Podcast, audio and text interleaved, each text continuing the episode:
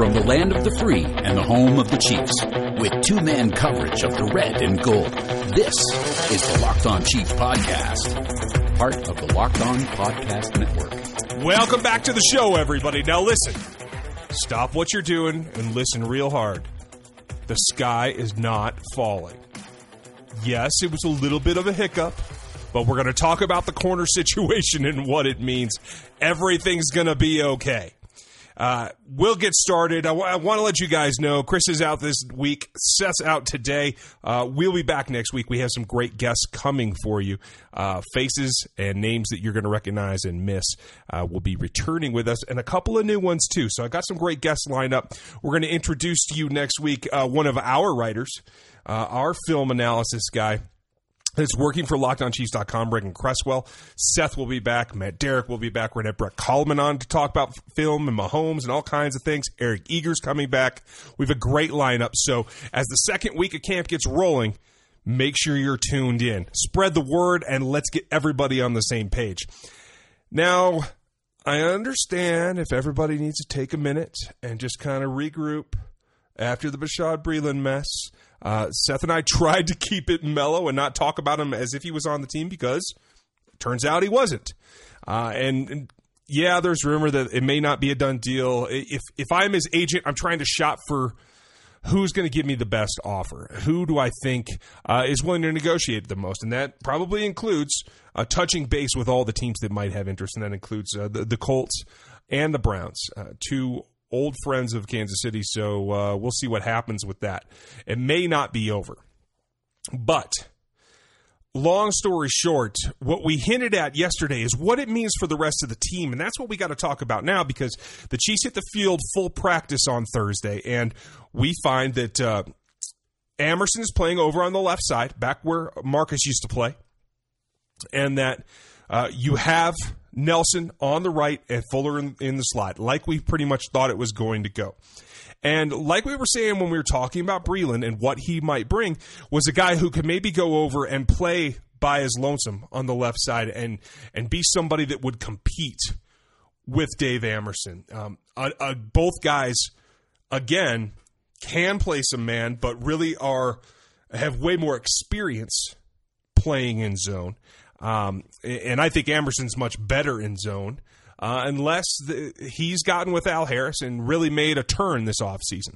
Um, we heard him speak early on about how much they want to play press. I don't necessarily believe that, but hopefully it's more than they have lately. The important thing is to play man. Man coverage is important for a team like this if you want to be aggressive and you want to bring pressure, especially if you have question marks at who the, the rusher is outside of Justin Houston. So we'll get to that next week, but I think what's important is the guys that are here are definitely some question marks. And the fact that the team went out and brought in Breeland and wanted to have a conversation and attempted to get him signed, you know, that's that's both fortune and strategy. And it's rare to have a former starter, a guy with a lot of experience out on the market at this point in the season as camp is opening. That's that's really rare. And so taking a look at him made a lot of sense. Um, yes, his is a unique situation in that he had a really good contract on the table and it fell through because of a uh, medical issue, a non-football medical issue that seems to have cleared up. And so I can understand why Breeland's looking to get back to where that offer was the team's looking to say, hey, if I can get somebody on a, on a one time contract to bolster our cornerback depth, uh, maybe compete for a starting role, uh, and in my opinion, would it wouldn't be a competition. He would be the starter over Amerson, as far as I can tell. But um, you know that that's worth taking a look. Now, the, the rumor is that they offered him a one year contract, and that that's not what he's looking for. He's looking for that three year kind of stint, like uh, what he had on the table before. And okay, but what it also means is that the Chiefs recognize that they're not fully built out at corner. And yes, Steven Nelson, I think, is is capable. Um, I know he had a rough go in Dallas, and that seems to be the game that everybody remembers. Cole Beasley kind of ran away from him quite a bit, but it was he was freshly back from his injury. I think uh, another you know six months removed, I think he's in much better shape. He's playing on a contract year, and I think that's a lot of motivation.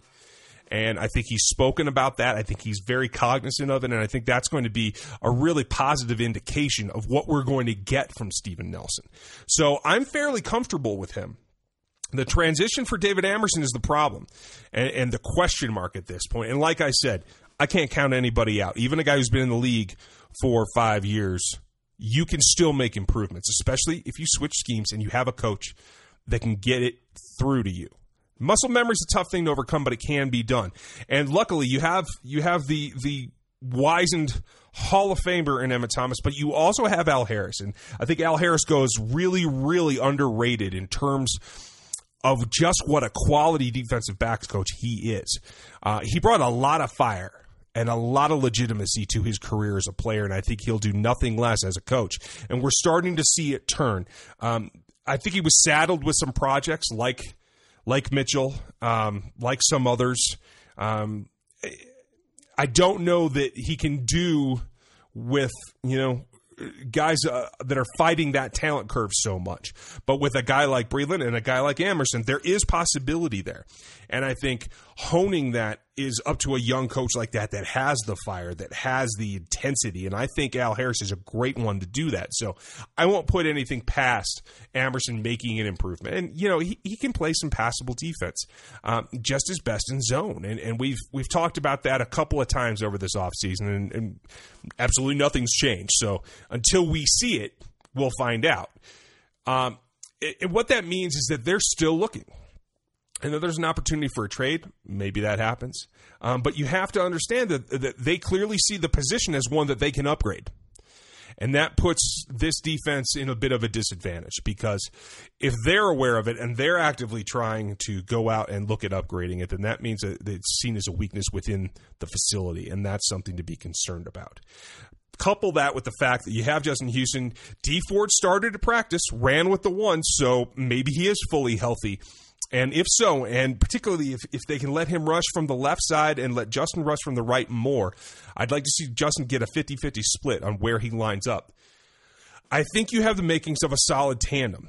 Uh, now, if if Ford were to get hurt or if he, he isn't able to produce, you know, you have the young guys. It looks like they're getting Breeland Speaks some early snaps with the ones as well, and that's that's great. The rotation is going to be best for Dee Ford as well as the young guys, so that no one person has to shoulder all the responsibility to be the other half of a duo with Justin. So I think that's encouraging. And they have to have that in order to protect this secondary.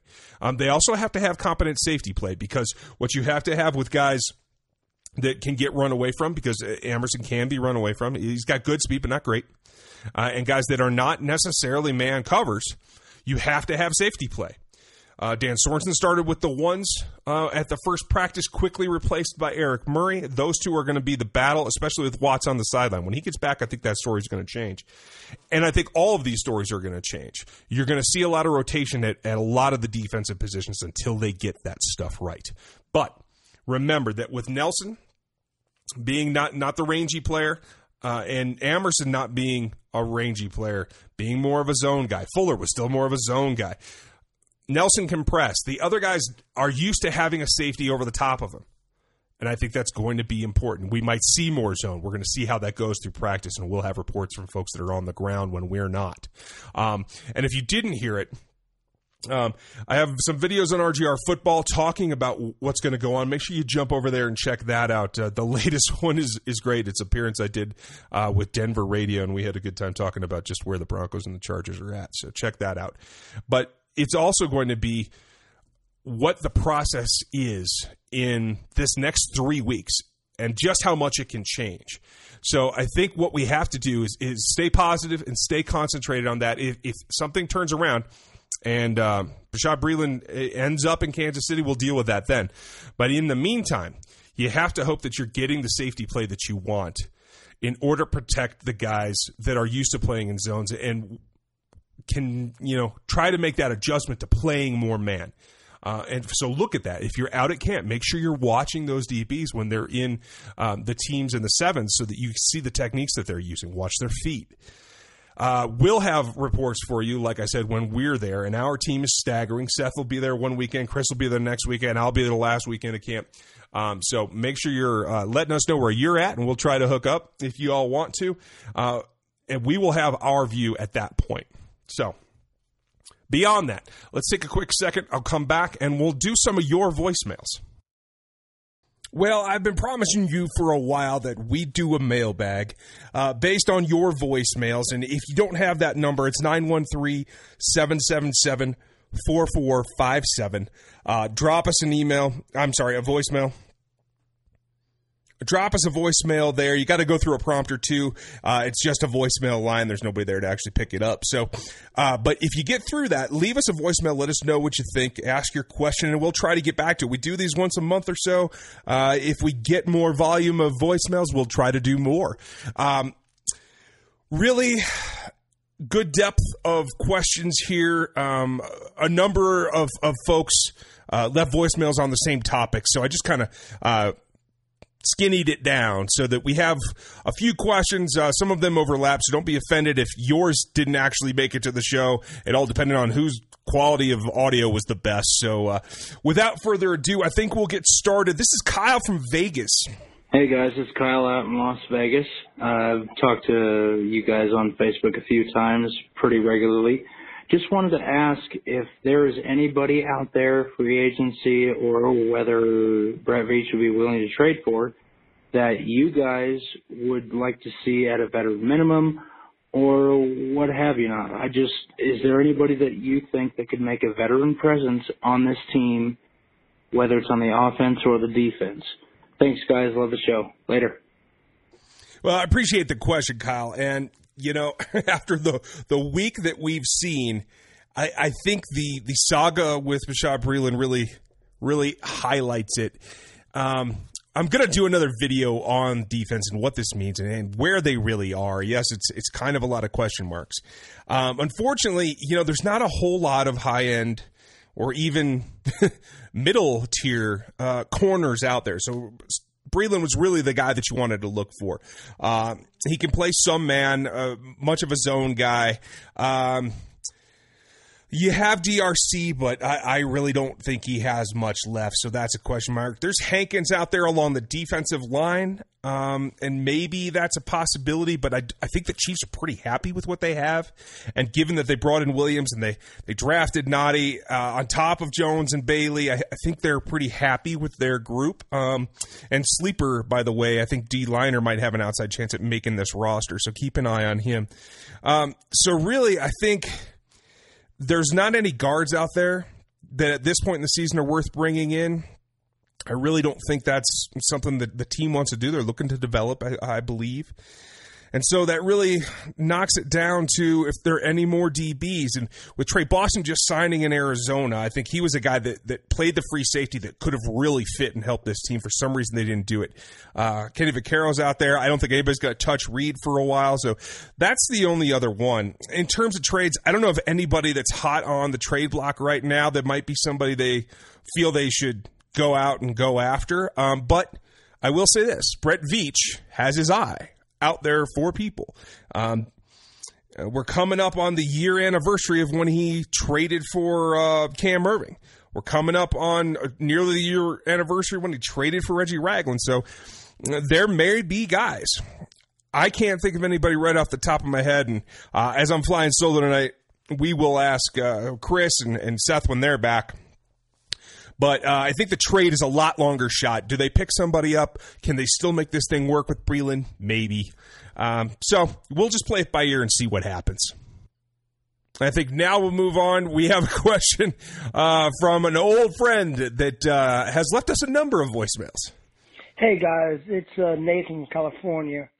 So here I am scrolling through my Twitter timeline, and I keep seeing Colin Cowherd talking about the top 10 offenses this year and talking about the top five young quarterbacks. Neither of the lists have the Chiefs or Mahomes anywhere close. And we all know who we, uh, we all know that Mahomes is young here.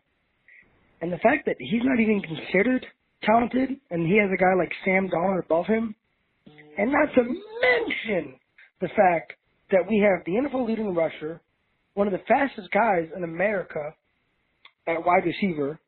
Travis Kelce, arguably the best tight end in the NFL. A pretty to average or above average offensive line. And we're not even considered a top 10 offense. When he has guys like New England up there, cool. They have Tom Brady and the tight end that can't stay healthy for 10 games a year, but they don't have a wide receiver to throw to. Or the Cowboys, who don't even have, I think, maybe three capable wide receivers on the entire roster. Anyway, I won't talk bad. But what are your thoughts on Colin Cowherd and his anti-I hate Chiefs, et cetera, et cetera takes? Please, let me know.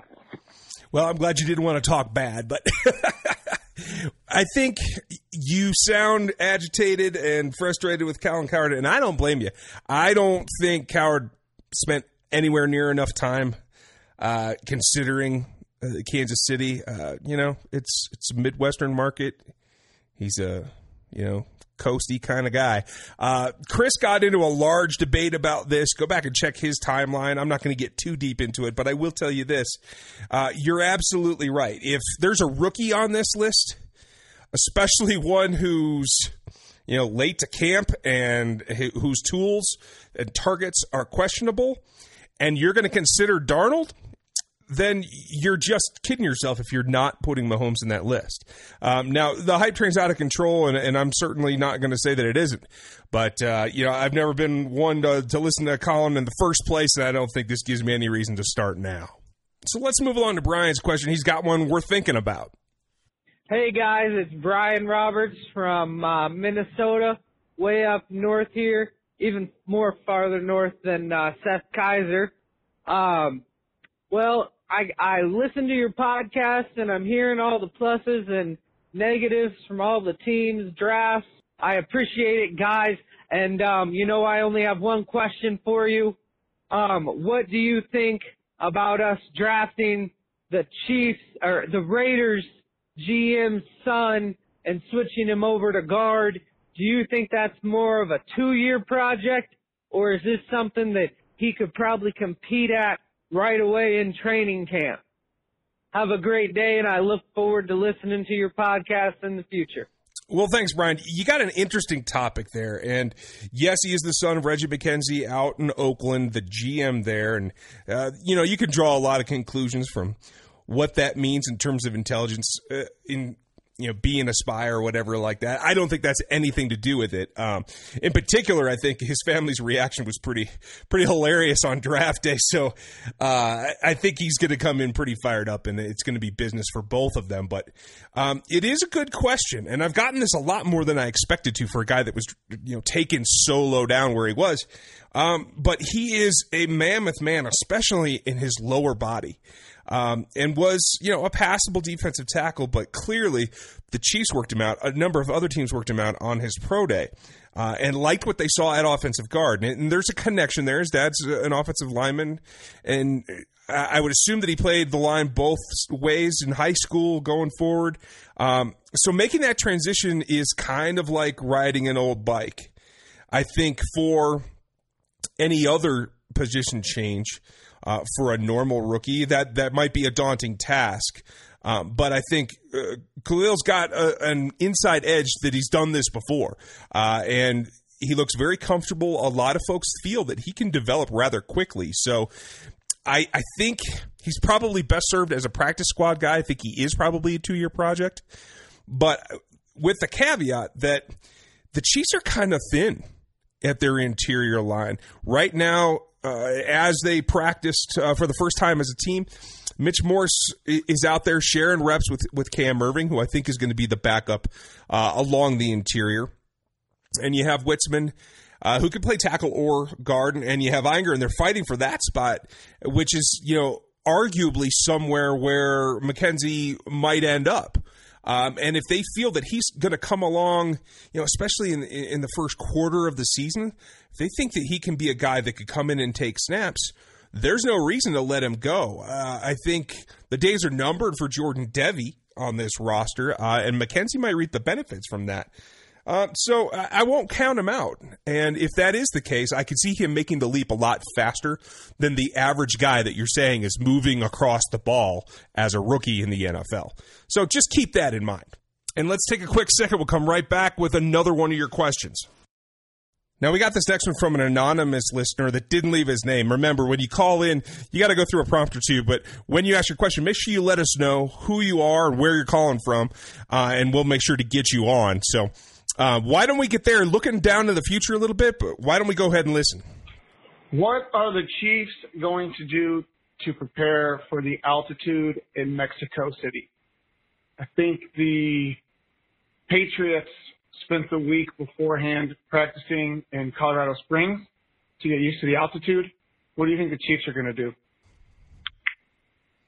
That's a real interesting question. And, you know, uh, I double checked, and it is the 19th of November, the week before Thanksgiving. And the Chiefs are going to come off of a game. They're going to, it's a Monday night game, so they have eight days. And there are a couple of places uh, in the United States that you can go to replicate that altitude. And one of them is um, Colorado, uh, also in the New Mexico area and parts of Wyoming. Um, you can get up there, and there's some fields that you could use. You know, New Mexico and Wyoming are pretty much. Uh, not any place that has a big enough facility that I think you're you're comfortable using. Um, so I, I, did some checking. The Colorado Buffs uh, have home games back to back on the the week pre and post. So I think uh, trying to use the Colorado uh, facilities uh, in Boulder are out of the question. But the Air Force Academy.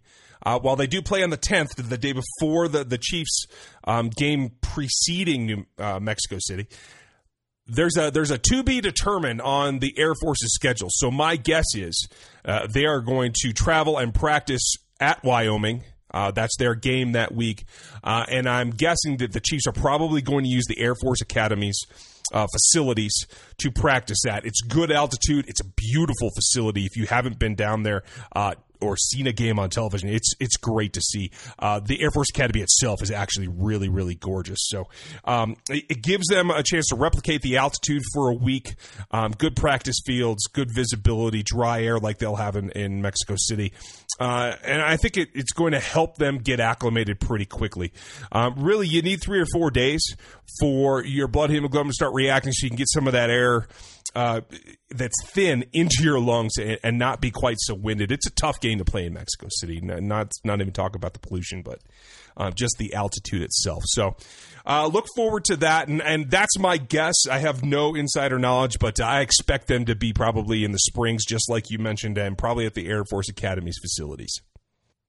And you know, not all of our voicemails are questions. So uh, here's one that's just kind of, uh, you know, hey, welcome to the team kind of thing.